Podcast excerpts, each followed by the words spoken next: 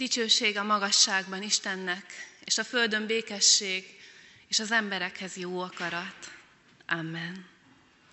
Nagy szeretettel köszöntöm a karácsonyt ünneplő gyülekezetet ma esti Isten tiszteletünkön.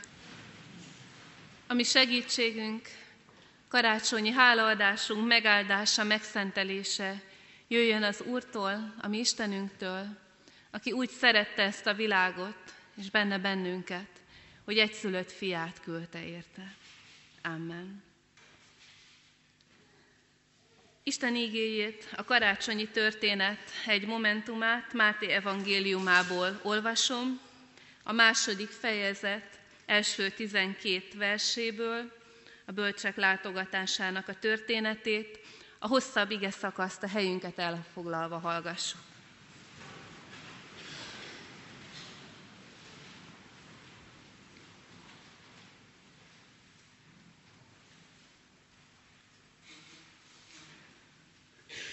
Amikor Jézus megszületett a judeai Betlehemben, Heródes király idejében, íme bölcsek érkeztek napkeletről Jeruzsálembe, és ezt kérdezték.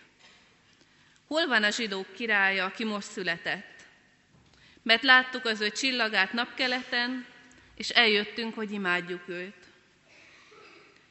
Amikor ezt Heródes meghallotta, nyugtalanság fogta el, és vele együtt az egész Jeruzsálemet.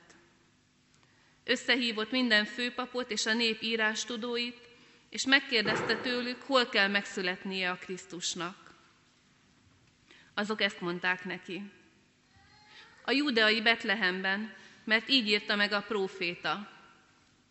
Te pedig Betlehem, Júda földje, semmiképpen sem vagy a legkisebb Júda fejedelmi városai között, mert fejedelem származik belőled, aki legeltetni fogja népemet, Izraelt. Ekkor Heródes titokban hívatta a bölcseket, és gondosan kikérdezte őket, hogy mikor jelent meg a csillag, majd elküldte őket Betlehembe, és ezt mondta.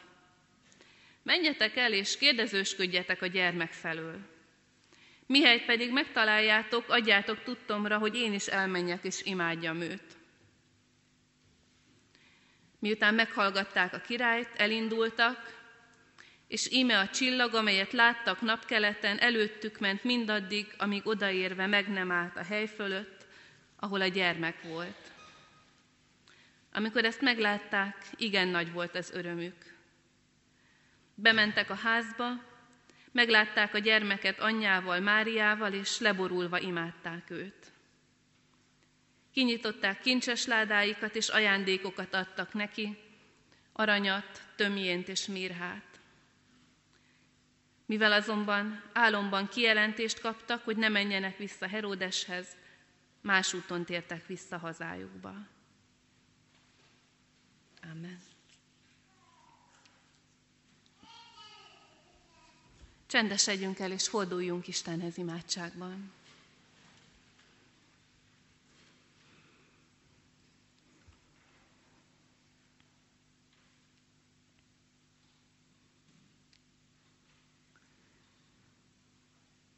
Mennyei Atyánk, a Szentlélek által kérünk, hogy add nekünk a pásztorok meglepetését, hogy meglátogatsz bennünket.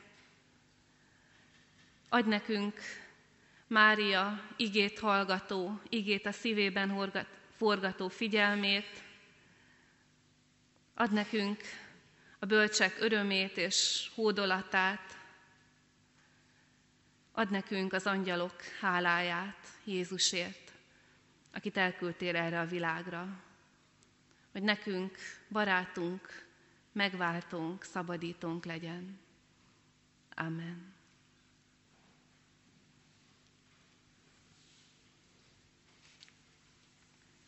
Az előbb hallott ige szakaszból egyetlen verset emelek ki, Máté evangélium a második fejezetéből a tizenegyedik verset. Bementek a bölcsek a házba, meglátták a gyermeket anyjával, Máriával, és leborulva imádták őt.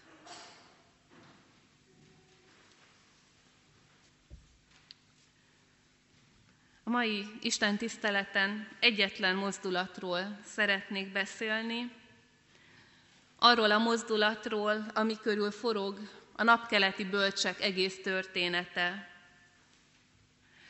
Azt lehet mondani, hogy emiatt a mozdulat miatt vállalták a bölcsek, hogy időt, pénzt és fáradtságot nem kímélve elutazzanak egy idegen országba. Emiatt a mozdulat miatt vált Heródes féktelenné, és fordult a haragja ártatlanok, ártatlan gyermekek tömegei felé. Ez volt az a mozdulat, ami Mária és József számára igazolta az angyalnak az üzenetét, arról, hogy ki a fiúk. És ez a mondat erősítette meg az első keresztjének hitét is, hogy Jézus valóban az Isten fia.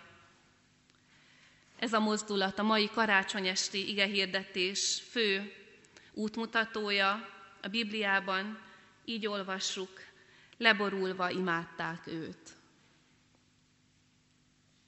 A bölcsek azért szakították meg az addigi életük folyását, a vizsgálódást, a kényelmet, a tudománynak szentelt élet nyugalmát, hogy leboruljanak a megszületett király előtt. Semmi más nem történt. Amikor odaértek, leborultak, imádták, átadták az ajándékokat, és hazamentek. Ez a leboruló hódolat az oka annak, hogy Heródes elveszti a józan ítélő képességét, hogyha volt, és magából kifordulva adja ki a parancsot, hogy gyilkoljanak le nem csak Betlehemben, hanem a környékén minden két évesnél kisebb fiúgyermeket. Aztán Mária és József számára ez a meghajlás, ez a hódolat igazolta, hogy a gyermekük tényleg nagyobb minden hatalmasságnál. És az első keresztjének ebbe a hitvallásba kapaszkodtak, a küzdelmekben, az üldöztetésekben, a hitbeli kihívásokban, hogy tudhatták, hogy Jézus nevére minden térd meghajol, mennyeieké, földieké és föld alattiaké. Napkeletnek a bölcsei leborulva imádnak egy kisgyermeket. És olyan furcsa ez a történet, de mégsem furcsa, hiszen Jézus születése történetében kicsit minden a feje tetejére áll. Azt látjuk, hogy a gazdag, a művelt, a korának kimagasló tudósa nem is egy, imádattal borul le egy szegény ács, jászolban, istálóban fekvő gyermeke előtt. Hogyan történhet meg, hogy a szegény előtt borul le a gazdag? Hogy a jelentéktelen kisgyermek előtt borul le a felnőtt, az okos, a tapasztalt? Hogyan történhet, hogy a szegényt halmozza el a gazdag a gazdagságával? Nem így szokott lenni. A mindennapi tapasztalatból is tudjuk, hogy nem így van. Nem a szegény előtt borul le senki. Nem a kicsit tiszteli meg senki. Nem a jelentéktelent. De ha a királytörténeteket, népmeséket nézzük, akkor is azt látjuk. Amint a király áruhába öltözik, szegénynek látszik, nincs, aki meghajoljon előtte. Mátyás király történeteiben, ha a király áruhát hord, akkor neki is ugyanúgy dolgoznia kell, mint a szegényeknek, vele ugyanúgy kiabálnak, mint a szegény sorú alávetettekkel. Egyetlen kivételként a kolozsvári bíró hajol meg előtte, de miért? Mert észreveszi az aranypénzen a király arcát. Nem a szegény előtt, és nem a kicsi előtt szoktak leborulni. És mégis Jézus születésekor ez történik, hogy a bölcs, a gazdag meghajol, a kicsi a jelentéktelen előtt. És egyszerűen azért, mert a bölcs, a gazdag meglátja a kicsiben, és látszólag jelentéktelenben a legnagyobbat, az Isten hatalmas fiát. Meglátja, és egyben meglátja azt is, hogy ehhez képest az én bölcsességem, az én gazdagságom, az én tudásom, az isteni minden tudáshoz képest valóban semmi, akkor valóban egyet tehetek hogy leborulok, meghajlok ezelőtt, a rejtett nagyság előtt. A hódolatnak, amit Jézus kapott a jászolbölcsőben, semmi köze a körülményekhez, semmi köze a jászolistálóhoz, vagy Máriához, meg Józsefhez, hanem a bölcsek meglátják Jézusban azt, aki ő valójában. És tulajdonképpen ez karácsony csodája. Meglátni a megszületett Jézust, és benne a legnagyobbat, az Isten fiát. És tulajdonképpen nem ez a, az életnek a veleje, a, az, ami életet és szép, értelmet és szépséget ad az életnek. Hát erről szól a művészet, ha igazán művészet. Belelátja a meglévőt, de még láthatatlant az anyagba. A szobrász az anyagba belelátja az alakot. Benne van, csak éppen rajta kívül senki nem látja. Vagy nem... Nem ez a gyermeknevelés, nem ez, a, nem ez az Istentől adott feladata a pedagógusoknak. Meglátni a gyermekben, a, a vásodban, a, hogy mondják ma, a tanulásban akadályoztatottban, vagy aki nem felel meg a mércéknek, meglátni, aki ő valójában, aki, akinek Isten megteremtette. Az értelmes, a bölcs, A, a szeretetre teremtett embert, meglátni és, és kisegíteni belőle. De a leghétköznapibb dolgokban, mint egy lakásfelújítás, ugyanez a momentum van. Meglátom a lerobbant lakásban, lerobbant házban az otthont. És ez a belelátás, nem beleképzelés, ez a meglátása a még nem láthatóknak, milyen sokszor hiányzik belőlünk keresztény emberekből, és mennyire jó, hogy pogány bölcsektől tanulhatunk, hogy, hogy meg lehet látni azt, amit Isten beleteremtett, de még láthatatlan a másik emberben, a körülményekben, és főleg a gyermek Jézusban. Milyen jó lenne, hogyha meglátnánk a kis gyülekezetekben az értéket, ha meglátnánk a a kevés anyagiakban, a magunkében, vagy a gyülekezeteinkében a lehetőséget, amivel Isten tud élni. Ha meglátnánk saját magunkban azt, akit Isten beleteremtett, ott van. Hát nem mondom, hogy aki előtt le lehet borulni, de szinte. A Zsoltáros azt mondja, hogy csak egy kevéssé tetted az embert kisebbé magadnál. A bölcsek meglátják a láthatatlant Jézusban, a hatalmas, a mindentudó és a szeretetével mindent elérő Istent a kisgyermekben, és ezért hódolnak előtte. Ma nekünk egy fordított utat kell megtenni. A nekünk már láthatatlan Jézusban kell meglátnunk ugyanezt, és, és hinni azt, hogy egyszer majd szemtől szembe minden érzékszervünkkel látni fogjuk, és ugyanúgy leborulunk előtte. A bölcsek leborultak Jézus előtt, mert biztosan tudták azt, hogy ő ennél sokkal több, mint aki most ott fekszik tehetetlenül a jászolban. És ha még nem is értették pontosan, hogy a világnak a, hogy az, azt látják, akié minden hatalom mennyen és földön, ha még nem is értették, hogy a világ megváltója van előttük, csak a zsidók nagy királyát látták, de a hódolatok és az ajándékuk, az már előre mutat arra, amikor Jézus valóban király lett. Mert Jézus előtt nem sokszor fognak meghajolni a földi élete során. Egyszer olvasunk egy leprásról, aki mielőtt kérte, hogy Jézus gyógyítsa, meg leborult előtte. Meg egyszer egy fiát féltő édesapa. De akkor hajtottak térdet Jézus előtt, és akkor ajándékozták meg egyetlen egyszer az életében, amikor már közel a halálhoz, a katonák leborulva, vagy térdet hajtva odaadták neki a piros palástot, a bíborköpönyeget, a tövis koronát és a nádpálcát, a királysági eléül.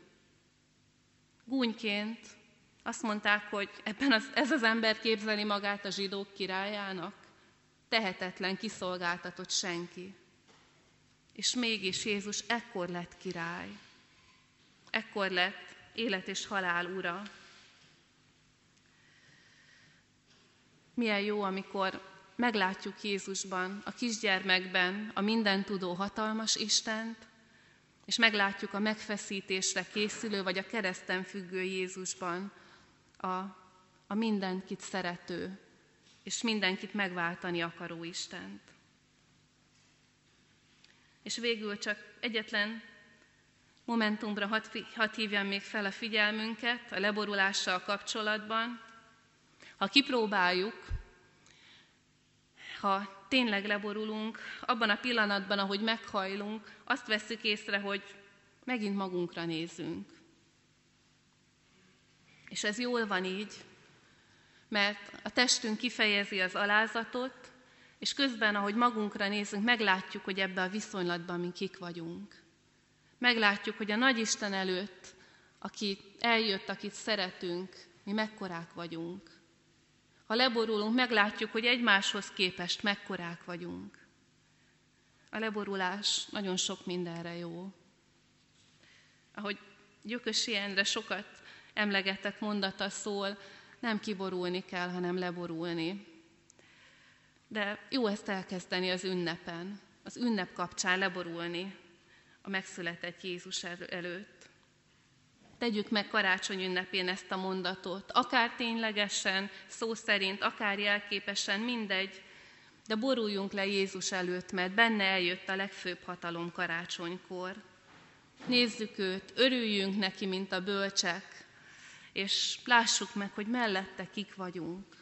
Lássuk meg, hogy mellette mekkorák vagyunk. Mekkorák vagyunk valójára, valójában, és mekkorákká válhatunk, hogyha az életünk ennek a megszületett királynak a szolgálatába áll. Ezzel az imádattal induljunk majd el az ünnepek utáni megszokott kerékvágásba. Amen. Hajtsuk meg, testvéreim, a fejünket és imádkozzunk. Mennyei Atyánk, az Úr Jézus Krisztus által téged szólítunk, aki úgy döntöttél, hogy hűséges maradsz ígéretedhez, kegyelmedben hozzánk leereszkedsz, hasonlóvá leszel fiadban mi hozzánk, hogy elhordozd mindannak ítéletét, amit mi érdemelnénk. Köszönjük, Istenünk, hogy Te bölcsebb vagy minden bölcsességnél, minden emberi eszménél és észnél, minden tehetségnél.